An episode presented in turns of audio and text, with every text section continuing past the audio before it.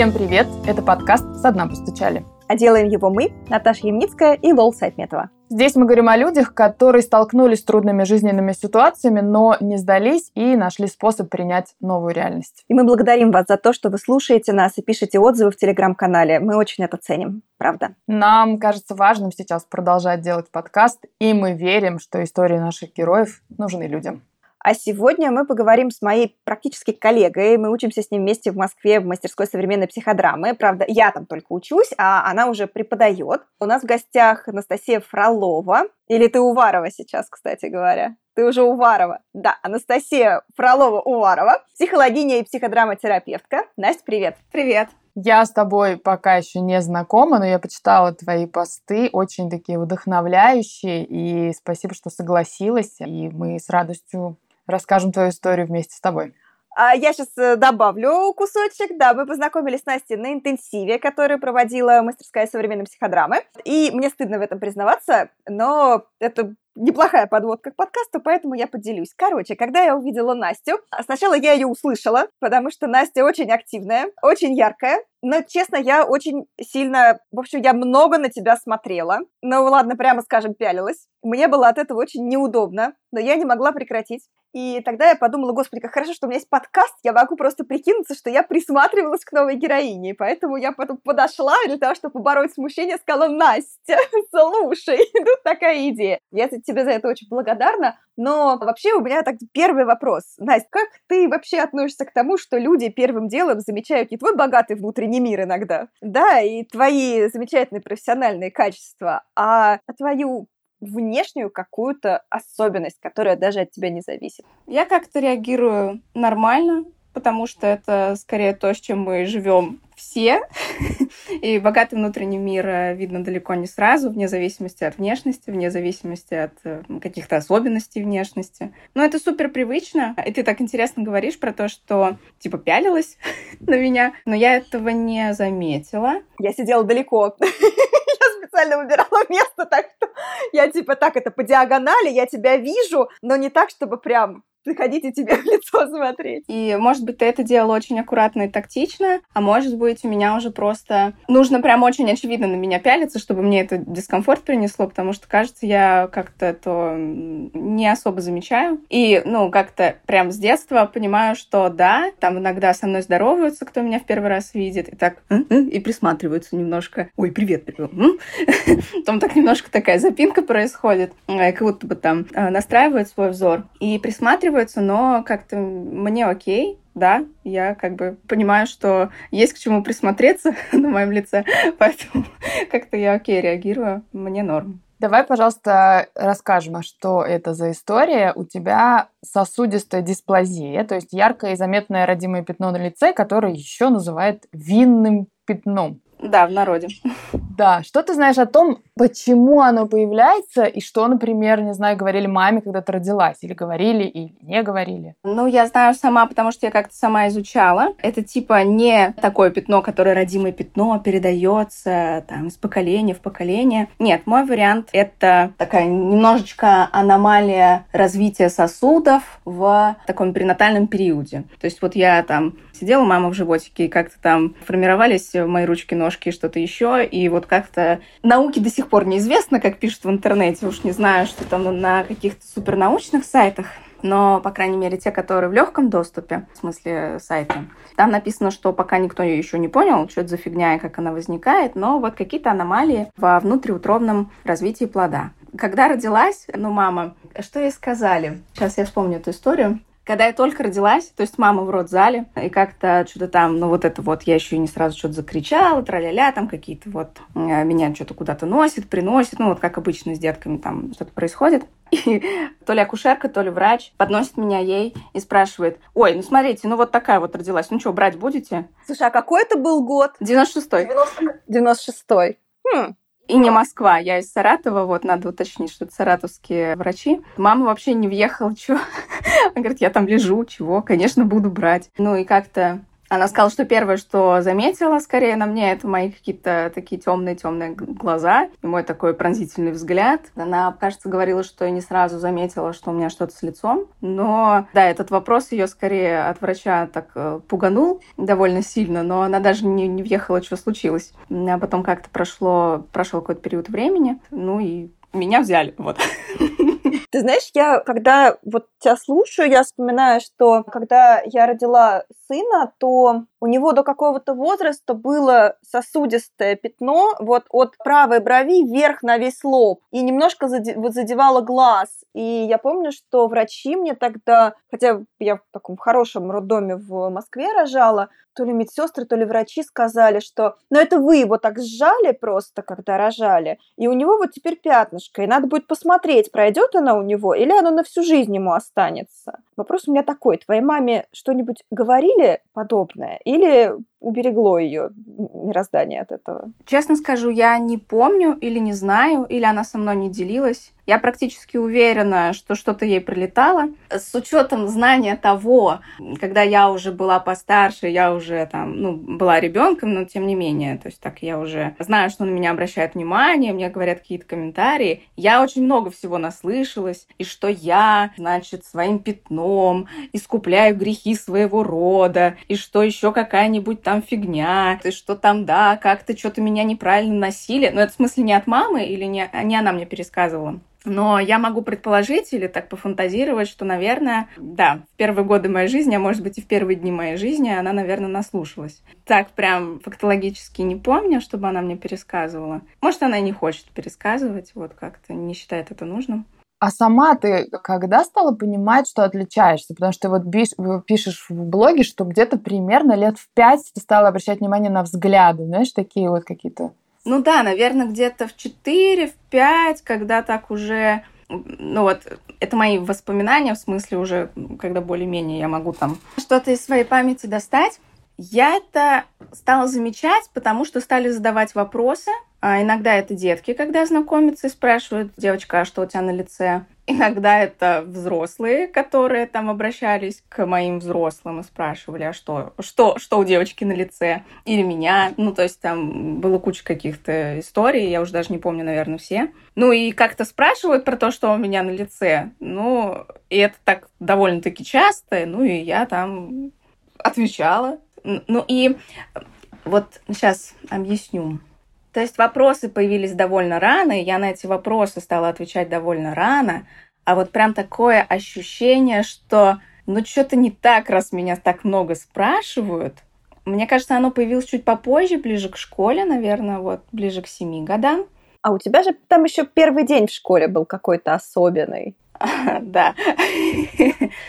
Но это я так помню обрывки. Да, я помню, что меня поставили с какой-то девочкой в пару, когда там нужно заходить в школу. Я так ей привет, она так на меня просто молчит и смотрит, смотрит и молчит с глазами полными ужаса. И я такая, боже, что я делаю не так? Почему она так смотрит? Ну так, скорее, там какое-то такое беспокойство ВКонтакте про то, что я могла не знаю, как-то не так встать с ней в пару. Ну, то есть там еще даже не про то, что у меня на лице, а в плане, что я не так делаю? Почему, почему ты не говоришь мне привет? Ну, так, это такие маленькие-маленькие кусманчики, кусочки, которые так вот полны на протяжении так всего детства. Они так чуть-чуть встречаются. Да, и что-то я помню, вот это я запомнила, как меня напугала ее реакция, что она меня напугалась, и я не поняла, чего именно она напугалась. А сейчас понимаю, что, наверное, удивилась, ну так, моему лицу.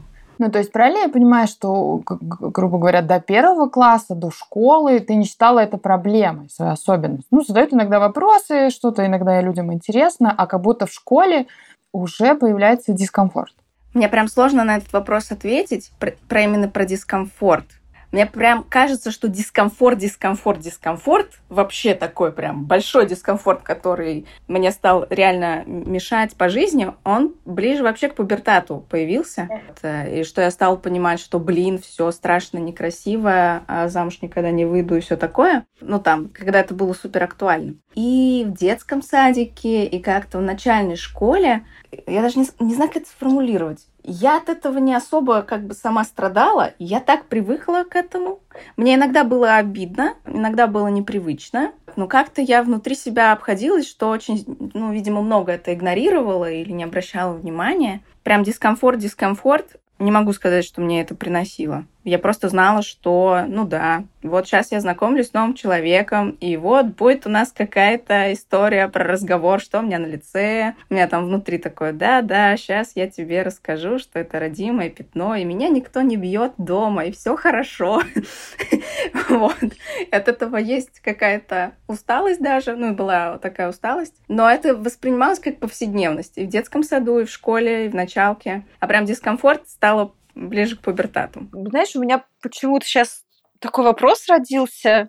Мы с Максом, сыном, недавно смотрели мультик «Принц Дракон», по-моему, на Нетфликсе. И одна из главных героинь там немая. И Макс у меня спросил, почему сделали вдруг немую героиню. И мы разговорились о том, как важно людям с особенностями какими-либо, видеть кого-то, с кем можно ассоциироваться. И именно поэтому я там очень радуюсь, что вот сейчас там Барби стали делать кукол с протезами на колясках и, и, и так далее. Были ли у тебя какие-нибудь герои, с которыми тебе хотелось ассоциироваться? Были ли у тебя может быть, там, не знаю, кукла, может быть, что-нибудь подрисовывала, раскрашивала, или каких-нибудь создавала персонажей, у которых есть особенность. Ну, то есть, вот было ли у тебя какое-то желание, чтобы в мире был кто-то похожий на тебя? Наверное, желание у меня было, но оно было не реализованным или не поддержанным, не озвученным. Скорее, я росла с, ну, в такой атмосфере, что со мной все нормально. То есть вот мои родители, они как-то все старались говорить, что все хорошо, что ты красивая, что все в порядке, все нормально, ты не отличаешься. То есть скорее пошли по вот этой тропинке, что не в смысле, что я чем-то отличаюсь, а в смысле, что я ничем не отличаюсь. И поэтому, вот даже когда отвечаю на вопрос, доставлял мне это дискомфорт или нет, скорее нет, потому что в такой стратегии моей семейной у меня как будто бы не было даже места или пространства для того, чтобы заметить, что со мной что-то не так, прям расстроиться про это. Действительно, ну да, у меня что-то не так с лицом. Не так, как у всех. Скорее, я пребывала в такой картинке, где все нормально, такое бывает, но все хорошо. В смысле, я не отличаюсь от других ничем. И это, с одной стороны, прикольно и хорошо, потому что, ну, как-то что-то мне это дало, явно. Я же выросла, вроде относительно ничего такая выросла. С другой стороны, как будто бы не было пространства, где бы у меня было легализовано, ну, какое-то, может быть, расстройство или горевание по поводу того, что там со мной что-то не так. Поэтому я никогда... Если я себя рисовала, я никогда не рисовала пятно, я делала вид, что его нет. У меня были куклы, но я не раскрашивала их с пятнышками. То есть, скорее, я как будто бы старалась сделать вид, что этого нет, старалась этого не замечать, и в какой-то момент это и правда стало, ну, получаться изнутри. Прям так, не в смысле я делаю вид, а в плане вот изнутри ощущения, что ну а что такого? Ну этого нет.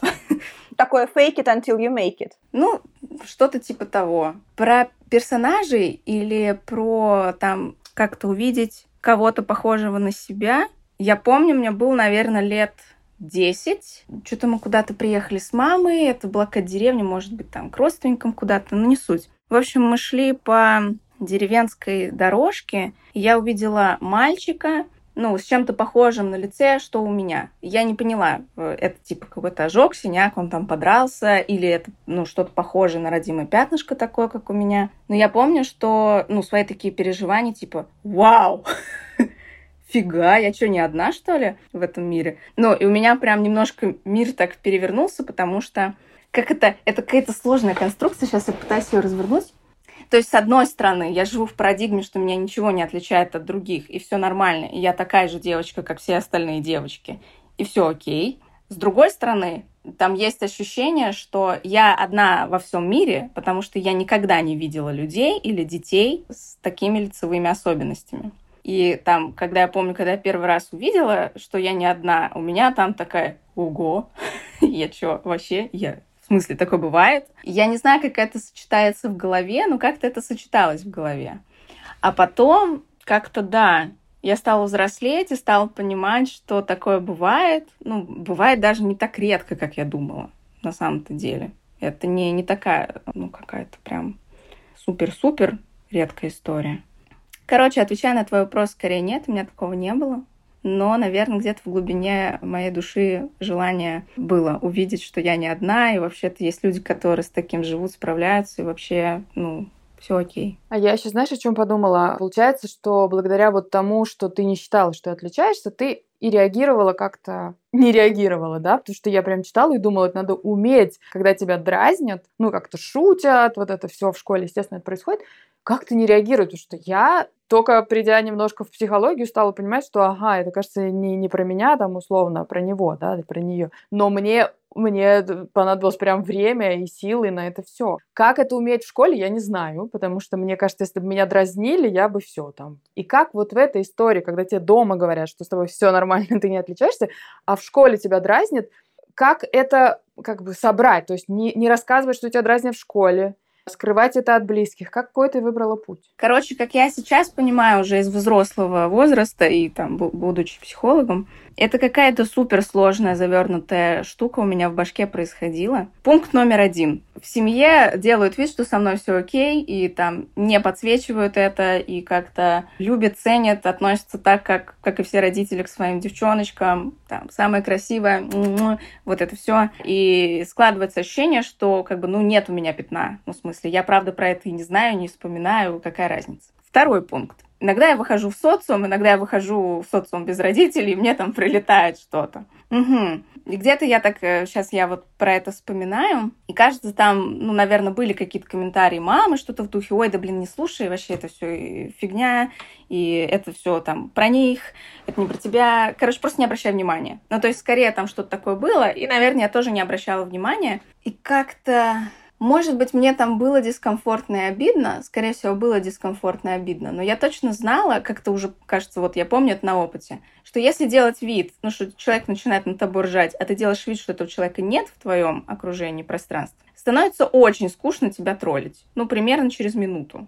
Потому что человек видит, что на него вообще никто не реагирует. И, видимо, я как-то так пару раз попробовала, это сработало, и дальше это стало какой-то такой тактикой, что там что-то начинается, и я такая, про кого это? Ну, какая птичка полетела. Вы слышите какой-то звук? Это, наверное, птичка, да? Ну, то есть там как-то полное игнорирование происходило в этот момент. И мне сейчас, на самом деле, жаль, но я как немножко жалею про то, что это, конечно, наверное, со стороны выглядело охренительно и классно, и что я такая мощная и вообще крутая девчонка, сильная и все такое. Мне очень жаль, что за этим игнорированием я как будто игнорировала и свои переживания, и то, что меня это могло задевать и ранить. Я не рассказывала про это дома. Возможно, я не рассказывала как раз потому, что, ну, у меня не было какого-то там пространства для расстройства. Мне бы сказали, да что ты расстраиваешься? Да все хорошо, ну смотри, какая ты красотка. Да господи, ну какая фигня. Ну, и я, ну, в смысле, я здесь как-то не виню семью за это. Скорее, они делали так, как делали. Да, может, это и самая лучшая стратегия, которую можно было избрать, я не знаю.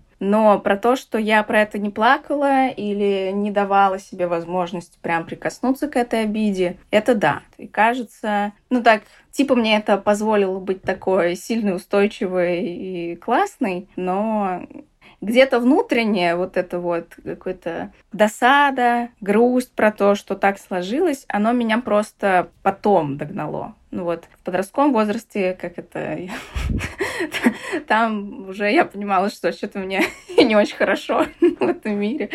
Ну и сейчас я, то есть, понимаю, что вот уже будучи, ну вот, замужем, мне там до 30 уже там ну, ближе, чем до 20. И я понимаю, что вот сейчас какие-то штуки у меня всплывают в памяти, и скорее именно сейчас я про это горюю, именно сейчас я могу про это поплакать, может даже позлиться. То есть как-то там этому не было места, и оно иногда флешбэчит сейчас.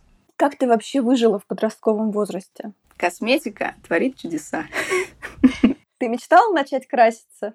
Типа, вот, наконец-то, вот сейчас, вот 12 э, ночи у меня, мне исполняется, там, не знаю, 14 лет, я бегу покупать свой первый тональник. На самом деле, я умела краситься с детства. Я танцевала. Танцевала я прям с ранних лет. Я выступала, и как-то я выступала на сцене лет точно с пяти, и там Сначала меня мама красила тоналкой, то есть прям вот, ну да, окей. И, и, и как-то там совсем в раннем возрасте, ну, я воспринимала это как, о, прикольно, я как взрослая, офигеть, мне сейчас накрасит, и губы будут такие красивые. Короче, я это не воспринимала как то, что меня ретушируют или там делают как все, ну, и там всем что-то там подводили реснички, глазки, там, у, эстрадные танцы, тра-та-та. Это было весело, прикольно и вообще здорово. Потом в какой-то момент, э, чем чаще я стала выступать, ну, там мама, она старалась быть со мной, но не всегда. То есть это получалось. И, короче, смысл в чем? Я очень рано научилась краситься. Мне кажется, это было, ну, лет 8, 9, 10 я точно могла себя накрасить целиком с тоналкой, пудрой, глазами, губами. То есть, ну, может, это было, конечно, немножко кривоватенько, но для сцены нормас. То есть вот красилась для выступлений. И этот навык сформировался, потому что часто красилась в реальной жизни, ну, в смысле, в повседневной этого не происходило так часто, понятно. Но для сцены я это научилась делать. И краситься-то я стала где-то лет с 14. И когда стала краситься лет с 14, мне стало полегче, потому что там как-то что-то внимание стали обращать. Но что-то какой-то прям самый уязвимый, мне кажется, момент для меня это вот 11, 12, 13, где как бы я еще не крашусь но как бы у кого-то там уже есть какие-то записочки, кто-то с кем-то на дискотеке потанцевал медляк. Ну, там вот начинается вот это вот подростковое про то, что нравится, не нравится. И вот там, мне кажется, ну, было неприятненько. Было неприятненько. И мне кажется, у меня там были мысли, что-то в духе, что ну и меня и косметика как бы не спасет. И не в смысле, что я прям ждала этого момента, когда я каждый день в школу начну накладывать тоналку. Нет. Там как-то про просто, просто вот какой-то период какого-то... ну вот, неприятно. Но начала краситься, и это стало, правда... С одной стороны, это дало облегчение, а с другой стороны, это дало такую тему, что ага, то есть я могу понравиться тогда, когда я накрашена. Ну, короче, есть ощущение, что я обманываю, что я что-то скрываю, что я какая-то нечестная, что вот, да, я тут красивая, а вот э, в 12 ночи, когда я смываю свою тоналку, то, значит ли, карет превращается в тыкву. И что я вот это вот на самом деле ощущение, что я такая тыква, но пытаюсь э, быть такой красивой, ну, это давало какой-то неуверенности именно глубоко где-то. То есть внешне я могла быть красивой, уверенной, а внутри, блядь, сейчас меня сейчас раскроют. Тебя разоблачат такой, знаешь, синдром самозванца. Да, да, да. Сейчас, сейчас, сейчас вот, короче, парень там вот мне понравился, и я ему как бы тоже понравилась. И сейчас вот он просто узнает, что у меня пятно на лице, и сразу убежит. Там же был у тебя один парень, который тебе сказал, что к нему не надо заходить в комнату без макияжа. В институте уже, кажется, да позже. Да, это уже в универе, это в общаге, это какие-то первые месяцы жизни в общаге. Это, слава богу, был не мой парень. Ну, по очевидным причинам понятно, да, почему. Нахер мне такое было надо. А вот если подростковый все-таки вспоминать период, вот когда ты понимаешь, что ты как будто обманываешь, но при этом ты хочешь знакомиться с мальчиками, это такой период. Как ты тогда решаешь этот вопрос? То есть, не знаю, просто дружить, не сближаться или там... Где-то еще до того, как стала регулярно пользоваться косметикой, вот, ну, условно, назовем это 11 лет, 11-12, у меня прям была мысль там, я прям что-то это помню. То есть я не помню, где я про это думала или в какой ситуации, но я помню, что я про это думала. А, думала я про то, что, ну все, ну вот так сложились звезды, что я как бы такой в семье не без урода. И значит ли если я тут захочу привлекать к себе как-то внимание или как-то устраивать какие-то в будущем романтические отношения, то, ну, как бы с внешностью не удалось. Значит, что? Значит, надо как-то, ну, завоевывать другим. И тут у меня прям была такая идея, что, ну, я должна покорить человека своей душой, своими мозгами, может быть, юмором, обаянием. Ну, и на самом деле такая прям началась какая-то компенсаторная история, где я там, так, надо быть интересной, надо быть веселой. Что парни любят футбол? Надо любить футбол. Парни пьют пиво? Значит, надо полюбить пиво. Что классно, шутки про там трусы-носки. Отлично, я буду шутить про трусы и носки. Э, ну и что? И где-то это вот прям рано-рано у меня проскакивало, что ну все, нужно меня любить за мою душу, за что-то другое, ну, за все что угодно, только не за внешность, за фигуру. Типа вот они, вот они красивые, а я сейчас мальчикам вот альтернативу покажу. Да. да. Ой, прям, прям хочется здесь такой, да, блядь, да, такой знакомый вообще. И мысль эта появилась довольно рано, а потом я стала что-то это как-то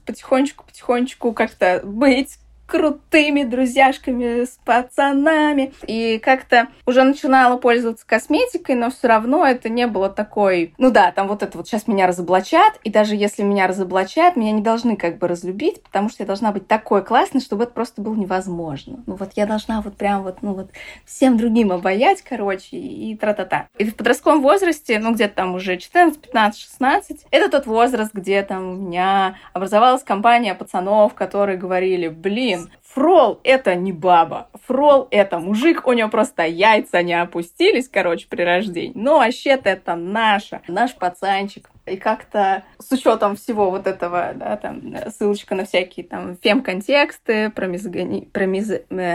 Внутренняя мизогиния, да. Да, спасибо, да, я не могу его выговорить. Это как-то так меня компенсировало в том смысле, что, блин, прикольно, я могу... Вот как я могу с мужиками-то общаться. Ну что, я могу и накраситься, могу и какую-нибудь юбку красивую надеть, при этом матом поругаться, пивасик выпить. И как-то это меня стало прям хорошо так компенсировать, давать уверенность, что не только внешностью я могу как-то завоевывать, но и другими какими-то путями. И скорее я пошла по пути наоборот. Я когда поняла, что это работает, очень сложно было остановиться, ну...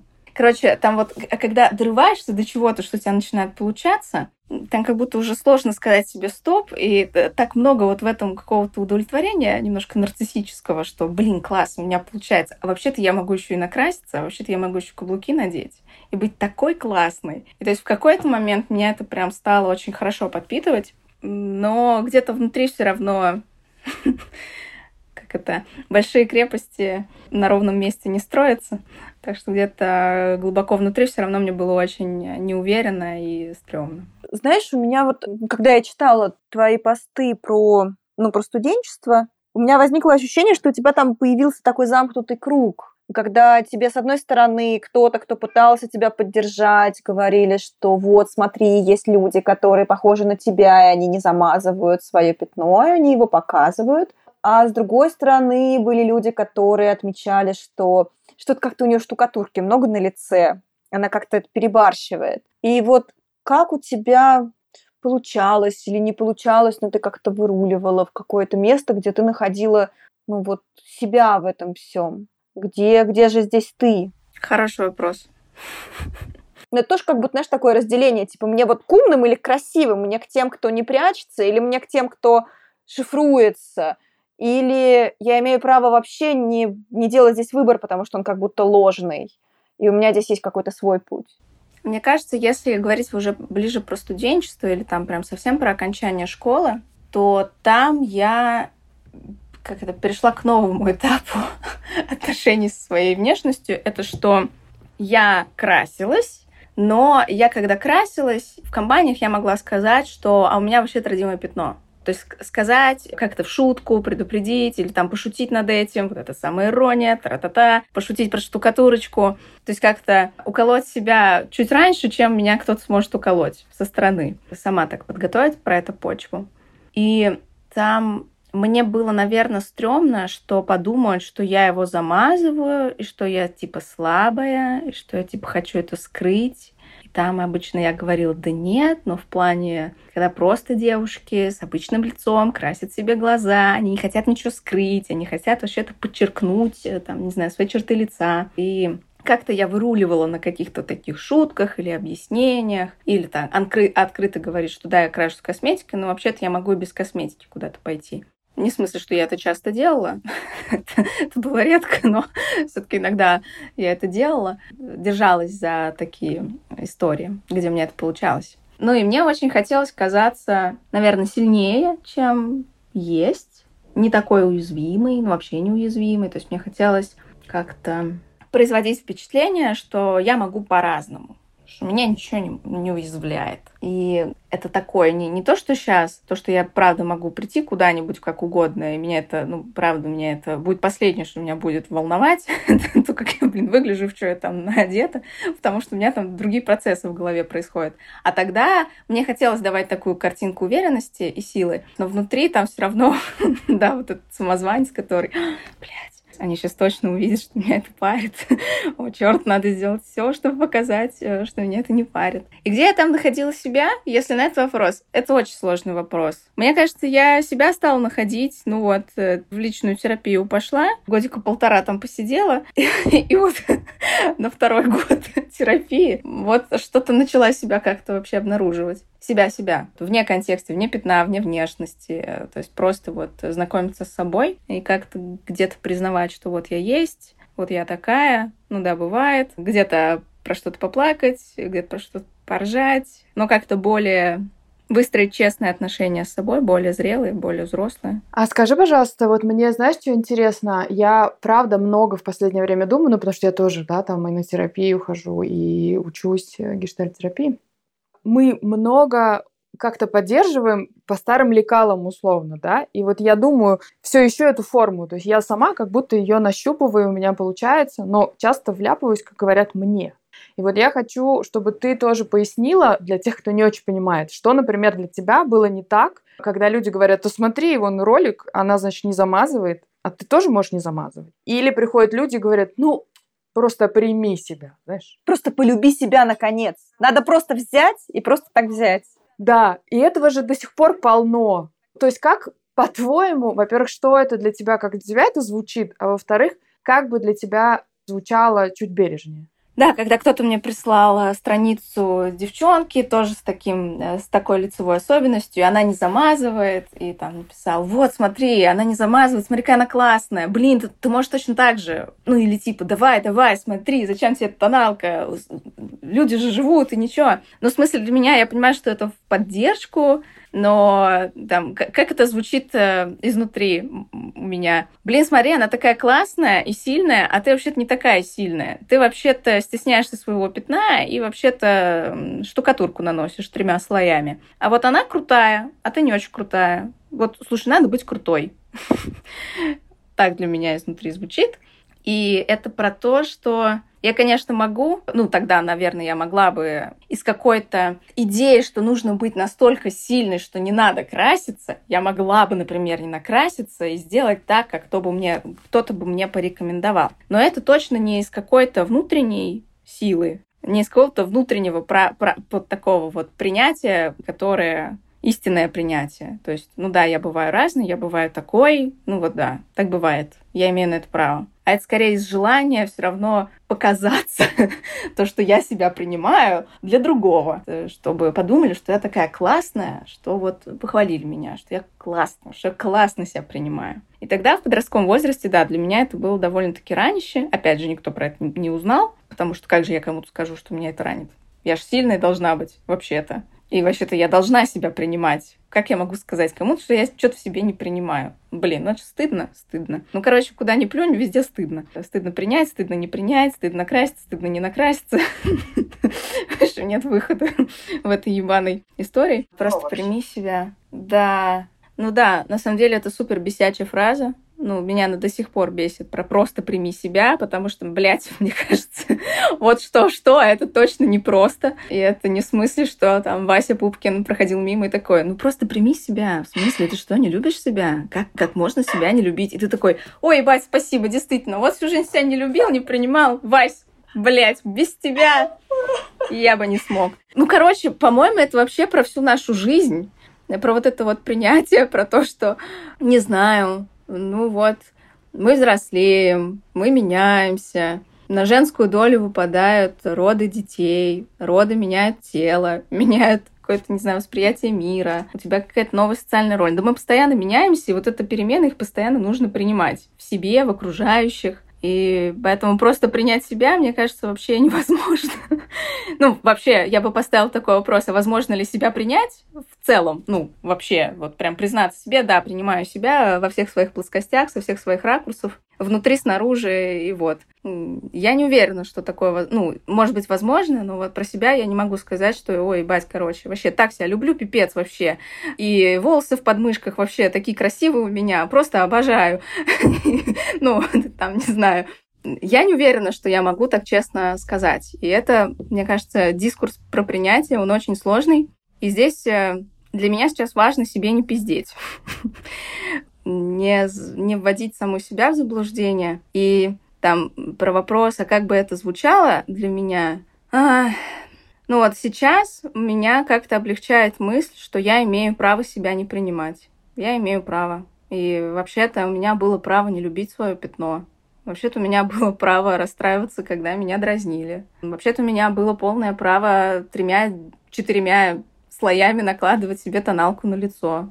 Ну да, у меня есть право себя не принимать. И, может быть, если бы мне кто-то пораньше про это сказал и сказал, что да блин, вообще-то нормально, что ты расстраиваешься, и даже если ты не расстраиваешься, тоже нормально, вообще, типа, да, говно случается, у всех есть как какие-то крокозябры во внешности, не знаю, во внутренности, которые не очень хочется принимать. Да блин, и нормально, что всяких там крокозябр, ну, там, не хочется принимать. У всех есть на это право.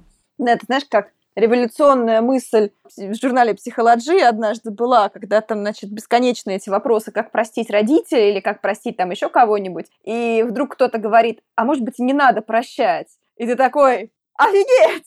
А так можно было! Да, оказывается, ты, если очень долго страдаешь из-за чего-то, ну, ты можешь, в принципе, продолжать на это злиться. Да. Ну, и у меня там нет, кстати, противоречий внутри, сейчас я объясню. Ой. Ну, это как, э, не знаю, с любимым или родным человеком. Ну, вот я могу говорить, что я его люблю, и я правда люблю. Ну, там, я, например, люблю своего мужика, я люблю своего мужа, я его люблю. Бесит он меня иногда? Ну, конечно, бесит. И в этом нет идеи, что я должна его принимать и любить 24 на 7, и не имею права на то, чтобы, там, не знаю, поговниться, там, позлиться. Вот с самим собой это что-то для меня такое. То есть идея вот в этом безусловном всепринятии, ну да, я себя принимаю, но это не значит, что я не могу там на что-то позлиться в себе. Или вот, например, ну сегодня я там смотрю на себя, думаю, боже, ну такая красотка, Господи Иисусе, как вообще этот мир создал такую прекрасную женщину, как я? У меня реально такое иногда бывает. Я думаю, боже, восхитительно, какая кожа, какие ручки, какие ножки. Ну, блядь, на следующее утро я могу встать не с той ноги такой, господи, что за урод просто, что за карлик, что это такое? Ну и, блядь, я имею право и на то, и на все. Да, я себя принимаю, но это не значит, что прям 24 на 7 должна себя любить и не давать права иногда позлиться.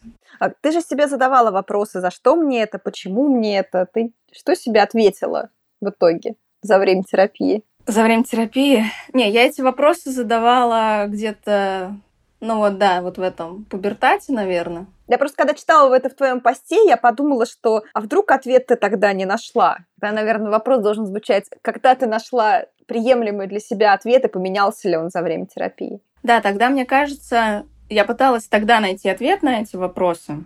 Вообще, кстати, даже ну, непонятно зачем. Вот сейчас я думаю. Вот эти вопросы, они как-то вот из ниоткуда возникают. Типа, за что мне это? Это, это, это из какой-то точки, что ли, что как будто хочется это изменить, и хочется понять, в чем ты провинился, для того, чтобы вот э, исправить, стать хорошим и, может быть, ну, как-то повлиять на то, что случилось. Мне кажется, это часть культуры часть, как часть культурного кода, что тебе что-то что с тобой случается, и это тебе какой-то урок. Это нам об этом литература, фильмы, много что нам об этом говорит. Да, да, да. Да, и возвращаясь вот к этим вот каким-то там бабушки на рынке, которые, ой, эта девочка искупляет грехи своего рода это вот просто, значит, у нее там все такие грешники, грешники. Но эти мысли у меня там в детстве тоже были, что типа, бля, охуенно, ну спасибо, дорогая родня, значит, нагрешили, а я теперь мучаюсь.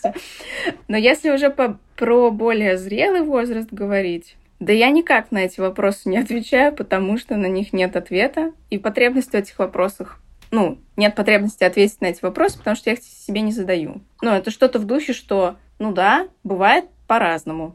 Просто случается. Кто-то мог отконтролировать наличие моего пятна на моем лице или как-то предугадать это? Нет. Кто-то там вообще мог повлиять на вот это хитросплетение сосудов на моем лице? Нет. Сейчас на науке даже неизвестно, какого фига это происходит. Ну, просто происходит. Иногда просто что-то происходит. Но это как раз скорее вот это вот принятие ну, своего не всесилия. Я могла ничем это не заслужить. Это могло случиться просто так. Да, случилось, да, случилось со мной. Ну, как ложная парадигма, да? Зачем нам рассуждать в контексте, что кто-то это заслужил или кто-то это каким-то образом там спровоцировал? Это просто почему-то случилось, почему мы не знаем. К сожалению, херня случается и с хорошими людьми, и с плохими, вообще со всеми. А вот у меня еще, знаешь, какой вопрос? Есть же способ избавиться от этого. Ну, то есть есть лазерная терапия, которая предлагает вариантики, и ты пару раз сходила, но как-то поняла, что ну его нафиг. Расскажи про этот опыт. О, я про это подробно еще нигде, кстати, не рассказывала, не писала. Я ходила во время подросткового возраста два или три раза. Я из Саратова, это были вот э, саратовские супер лазеры.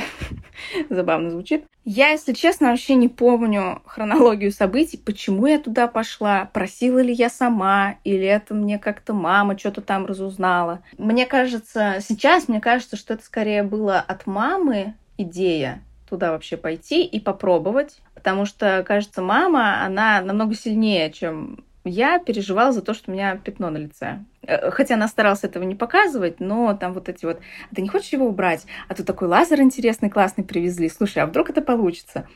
И мы туда пошли. Но мне кажется, для меня это такое довольно-таки...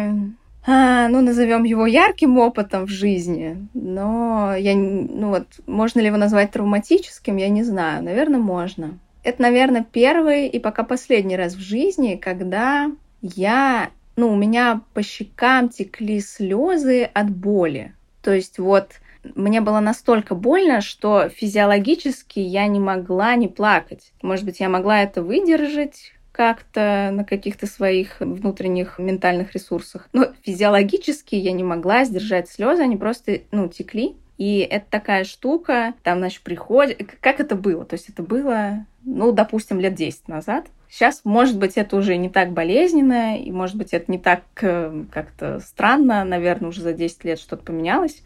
Но ты туда приходишь, тебе, значит, надевают такие очки, чтобы лазер в них не попал. Не знаю, то ли они из какого-то металла, то ли они из какого-то материала, который не пропускает свет. Под эти очки тебе кладут ватные диски, чтобы уж точно ничего не прошло. Лазер, он действует так, что лазерный луч, он воздействует на переплетение сосудов под кожей и прижигает их. То есть, по факту, это такой ожоговая терапия. У тебя под кожей, получается, разрываются сосудики из-за высокой температуры. И вот этот вот спайк вот этих сосудов, вот этот узел, он типа раз, эм, как это, разворачивается, когда заживает. Но прикол-то в том, что это по факту нанесение себе ожога. Ну, начнем с того, что это больно. Закончим тем, что красное пятно становится сначала таким черненьким где-то в каких-то местах, потом синенькие, ну, в общем, как ожог, как, ну, какая-то травма на коже. И э,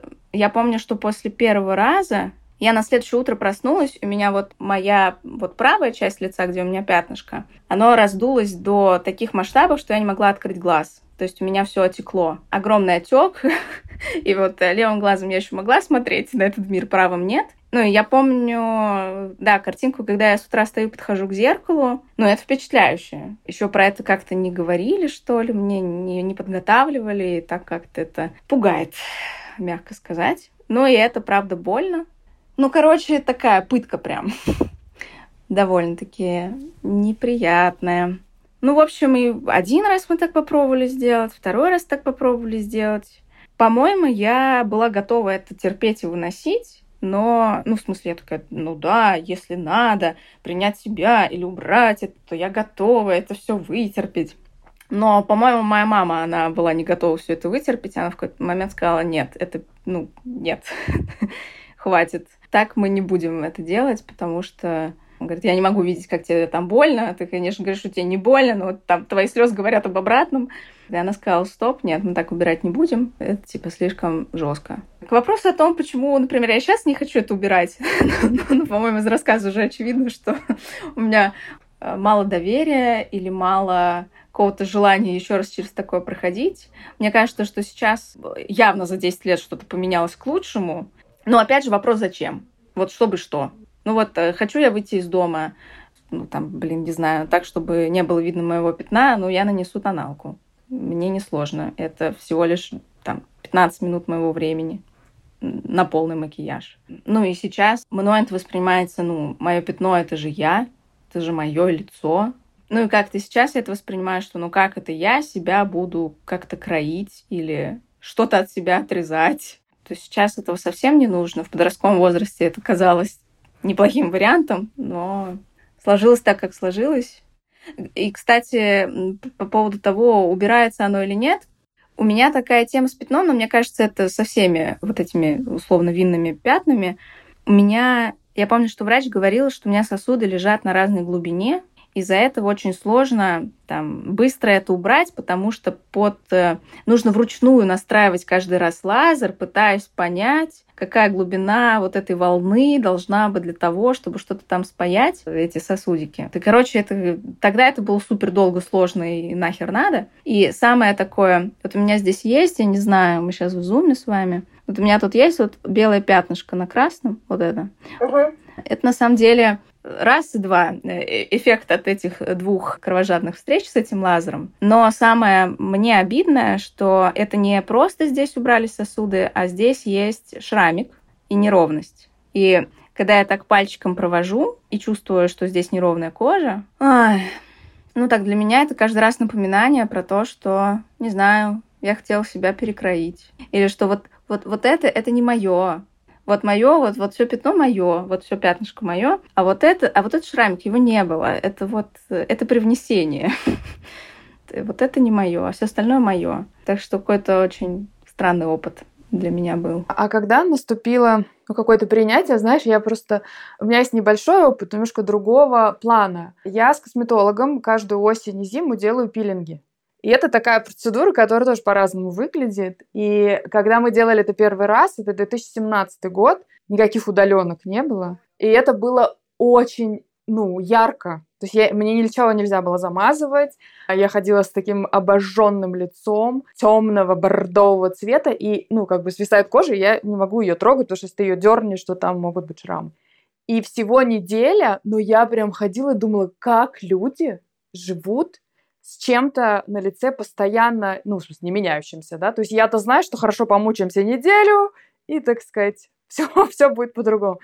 Как научиться, не знаю, принимать то, что это никуда не денется? Встретиться с мыслью про то, что это никуда не денется. Ну, как, я не знаю, можно ли этому научиться. А, нет, знаешь, сейчас отвечу красиво. На самом деле, у меня сейчас написан еще один пост. Я его что-то никак не выкладываю. И там, значит, я написала этот пост про, условно, письмо меня вот сейчас, 26-летней, к себе там в подростковый возраст. Там я когда писала, что-то там какая-то фраза родилась про то, что ну, короче, принятие это не про то, что нужно взять и просто принять, или то, что это надо тебе или кому-то, а в плане какого-то вот этого вот истинное принятие, это про то, что, блядь, я так заебался бороться с этим, я так от этого устал, что я просто позволю этому быть. И если, отвечая вопрос про то, как научиться, ну, там в какой-то момент так устаешь про это париться, это столько занимает нервов, и как-то вот, как про меня подумать, что там вот этот дяденька напротив, который сидит в метро, там пялит, что он думает. В какой-то момент там реально искренне наступает вот это вот пофигизм, что в духе, да поебать, что там этот дяденька думает. Я вообще-то еду сейчас там на работу, учебу, у меня еще куча планов. Там дяденька в метро может... Он имеет право про меня думать все, что угодно, точно так же, как и я про него имею право думать все, что угодно. Но, но и там, короче, устаешь тратить на эту энергию, и, и в какой-то момент появляется вот этот вот истинный пофигизм. Скажи, а профессию ты выбрала? Это как-то связано с тем, что ты живешь с какой-либо особенностью, с тем, что ты от других отличаешься? Или выбор профессии не связан с твоим состоянием? Я думаю, тебя многие об этом спрашивали. Мы не первые, не мы последние. Нет, в таком ключе, кстати, меня, мне кажется, еще никто не спрашивал. У меня просто сейчас, у меня мама доктор психологических наук. Дзынк. Это, в смысле, я, я надеюсь, мама не будет слушать этот подкаст, это никак не значит, что моя мама как-то э, супер знающая повлияла на мой выбор или повлияла там на мое всепринятие. Нет, скорее то, что у меня мама психолог, это скорее тот факт, по которому, может быть, я и не хотела бы быть психологом. И когда я маме про это сказала, она такая, господи боже, Настя, уверена? Может, не надо? Может быть, все-таки в актрисы.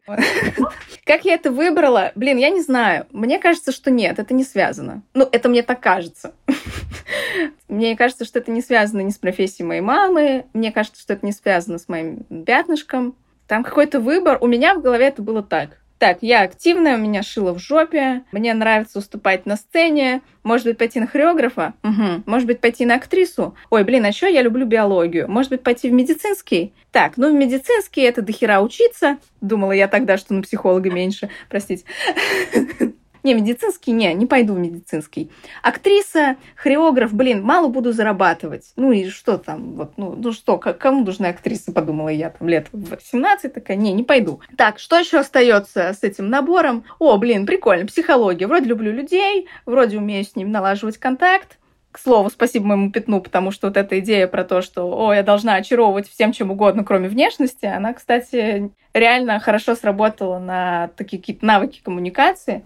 Э, и что-то я как-то подумала, подумала, что типа так, ну если сложить э, все мое, то что-то получается. Так, ну вроде получается психолог, пойду на клинического психолога, потому что мне еще медицина интересна, почему бы нет? Как-то так сложилось, ну вот я и пошла. Я просто вспоминаю, у нас было интервью как-то с Катей Сигитовой, которая психолог, и у нее ихтиоз, и она, прежде чем стать психологом, она училась на врача, и она тогда рассказывала, как ей пришлось отказаться от мечты о хирургии и вообще от мечты стать кем-то там еще, кроме хирурга, потому что в одном месте нужно там руки все время дезинфицировать, это убьет кожу, в другом месте, значит, нужно людей трогать, скорее всего, людям люди будут задавать очень много вопросов, и тоже, получается, не клеится. А ты выбираешь профессию, в которой к тебе постоянно будут приходить люди и задавать тебе, скорее всего, одни и те же вопросы. Это прям такое постоянное, как будто, знаешь, вот, вот у тебя есть мозоль, а тебе все время на нее будут наступать. Вот всегда. Как будто бы. Или это не, никак у тебя не звучало, или вот, может быть, ты в какой-то момент задумывалась о том, что, ну вот, психолог, он же работает не только мозгами, ну, в смысле, что мы работаем еще и лицом, потому что нас приходят, на нас смотрят, все время там, если там ведешь блог, ты все равно публичный человек, ты не можешь там спрятаться за своим компьютером, за цифрами и еще за чем-нибудь, там, работать просто по, по телефону, ты все время, лицо тебя всегда видно. Как тебе было с этим? Честно, вообще никогда про это не думала. Сейчас спрашиваешь, думаю, блин, прикольно. Прикольный ракурс. Ну, знаешь, с учетом того, что я вполне себе реально рассматривала вариант идти в актрисы, а там это еще более утрировано, чем, ну, там, не знаю, в кабинете у психолога. В смысле, ты там реально, ну, да простят меня все деятели искусства, торгуешь своим лицом, торгуешь своей внешностью. Э, реально. То есть от этого зависит, там, не знаю, поставят ли тебя на роль в спектакле или еще что-то. И там у меня внутри, ну, скорее была уверенность, что, блин, ну, если что, то я вообще-то умею все замазывать, а вообще-то еще там есть гримеры. Ну и вообще-то я знаю, что я классная, обаятельная, прикольная, и, в общем, буду брать не своей внешностью, а харизмой. Здесь э, с психотерапией или психологией, мне кажется, что-то похожее э, в плане... Но я точно знаю, что на внешность люди как-то ну, по, по себе. Внешность человека интересна, ну, первые несколько секунд восприятия, а дальше там прикольно уже и голос послушать, и там на скорость встречи внимание обращаешь, и на мысли, и дальше уже в целом-то насрать, как человек перед тобой выглядит, ну там просто становится в какой-то момент интересно. Поэтому здесь меня скорее нет, это не парило. Мне скорее парило, как сделать так, чтобы со мной в контакте было хорошо. Ну и да, вспоминаем про то, что мое пятно оберег от долбоебов. Э, думаю, если придет человек и будет целую сессию платить мне деньги за то, что расспрашивает меня про мою внешность, то думаю, что это, да, о чем-то тоже говорит. Такого никогда не было, если что. В сети гуляет картинка такая, там а, сидит ребенок и написано, что вы видите фото, на нем ребенок, ему 7 лет, и это вы. Ну и что бы вы ему сказали? Вот если обращать к тебе, к тебе этот вопрос. Боже, я чувствую себя в роли своих клиентов. Я иногда что-то подобное спрашиваю. Они такие, блядь, Настя, какой сложный вопрос. Я такая, ну давай, подумай. И сейчас я такая, блядь, какой сложный вопрос. А, я бы спросила, как ты себя чувствуешь. Просто бы спросила, что на душе, что хочется. Все, никаких напутствий. А если у тебя бы родился ребенок с э, такой же сосудистой дисплазией, как у тебя, что бы ты точно делала, что бы точно не делала, а что бы, может быть, посоветовала окружающим? Я про это думала, и как-то это очень сложный вопрос, потому что как будто бы хочется посмотреть на то, что за человек у меня там родится, в плане, как ему вообще про это будет. Может быть, его это будет очень сильно ранить он будет очень сильно реагировать на какие-то там, не знаю, внешние вопросы. Тогда моя стратегия будет вот выстраиваться от этого. Может быть, там будет что-то похожее на то, что было у меня в детстве, делать вид, что это вообще меня ничего не трогает, вообще, короче, все хорошо, ну, там, не обращать на это внимания, тогда стратегия будет немножко другая. Но мне точно бы хотелось про это говорить с ним или с ней, в плане говорить про то, как ему, не делать вид, что ничего не происходит, не делать вид, что, что, что типа, нет, все хорошо. Ну, как-то замечать разные переживания, какие-то тяжелые по этому поводу в том числе. Может быть, своим каким-то опытом делиться, может быть, не делиться, если не захочет. Мне прикольно про этот вопрос на самом деле думать и размышлять, но э, чем больше я думаю, тем больше я понимаю, что все мои гипотезы и предположения, они могут порушиться от э, конкретного рожденного мною человека, который, может быть, вообще ни хрена не похожим ни на меня, ни на моего мужа. Э, вот. Ну, если так обобщенно, очень хочется просто быть внимательным, быть внимательной, вне зависимости от его внешности, вообще просто спрашивать про то, как он относится к, к этому миру в целом как-то просто слышать, слушать, давать право ему говорить. Может быть, даже давать право со мной не соглашаться, если, если не согласиться. А что бы ты могла сказать? Ну, это, знаешь, я спрашиваю, наверное, в контексте своего самого первого замечания в нашем интервью, что я вот на тебя так смотрела, потому что, ох, э, наверное, нет у меня несмотря на какую-то работу над собой, нет у меня какого-то встроенного в голову алгоритма, как реагировать или как не реагировать. И многие люди, которые, например, с постсоветского пространства уехали в Европу, они об этом часто, ну или в США, они часто об этом говорят, что для них это огромное удивление и огромное облегчение, что в ряде стран люди на особенность умеют реагировать как-то настолько тактично, тактично настолько задавать вопросы, что ты чувствуешь себя совсем иначе. Но так как нас этому как будто никто не учили, никто и не умел из тех, кто должен был бы научить, то что ты сама могла бы посоветовать тем, кто не знает, как себя вести, даже если бы очень хотел этому как-то научиться, но ему негде чтобы комфортно было всем участникам процесса? Блин, он сложный. Сейчас. Ах, я могу ответить из своей роли, как мне нормально, когда на меня реагируют. В смысле сказать. Угу.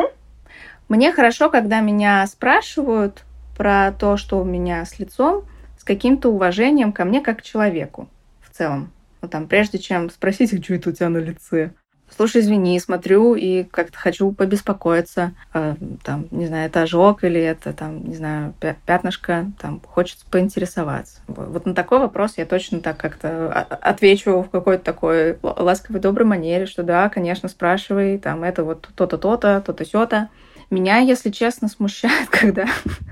ну, это забавно, кстати, происходит. Когда по человеку видно, что он на тебя смотрит, ему очень хочется спросить. Но он делает вид, что он этого, что он не смотрит, да? Да, но он делает вид, что он не смотрит, он молчит и не спрашивает. Вот здесь, если уж вы прям реально пялитесь так, что это заметно, уж лучше, мне кажется, спросить. Там хотя бы напряжение со всех сторон э, разрядится. Ну, что-то там, ой, слушай, смотрю, там не могу глаз отвести, а что это, там, не скажешь. Ну, скажу, нормально. Когда не здрасте, не до свидания, в плане, когда просто «О, что это у тебя?»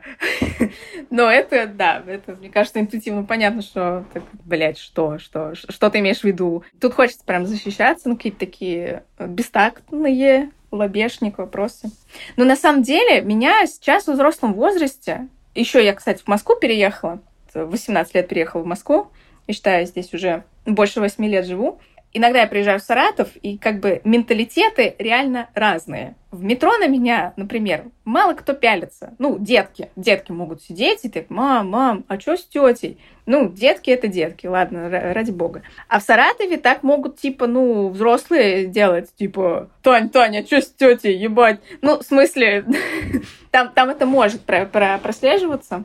Ну, просто если спрашивать э, людей с какими-то особенностями, то с каким-то уважением к этим людям. Ну, в плане, на первое место ставить них особенность, а вообще-то то, что перед тобой вообще-то человек сидит. И, может быть, прежде чем полюбопытствовать, э, важно спросить что-то про этого человека, если вы знакомитесь, например. Что это не первый вопрос будет, может быть, второй или третий. Как- как-то так. С вами был подкаст «Одна постучали». У нас был очень теплый разговор. Спасибо тебе, Настя, большое. Очень приятно, что ты к нам пришла. Мне очень приятно, что позвали. Очень интересные вопросы, над которыми я точно буду думать еще и дальше, и это будет внутри меня жить и как-то вариться. Спасибо вам большое. Это прям классно. Я очень погрелась об наш разговор, как-то так даже замедлилась и подумала, блин, все-таки, все-таки наш подкаст терапевтический. Я буду в это верить. С вами были Лола Светметова и Наташа Ямницкая, и мы услышимся через неделю. Всем пока. Пока-пока.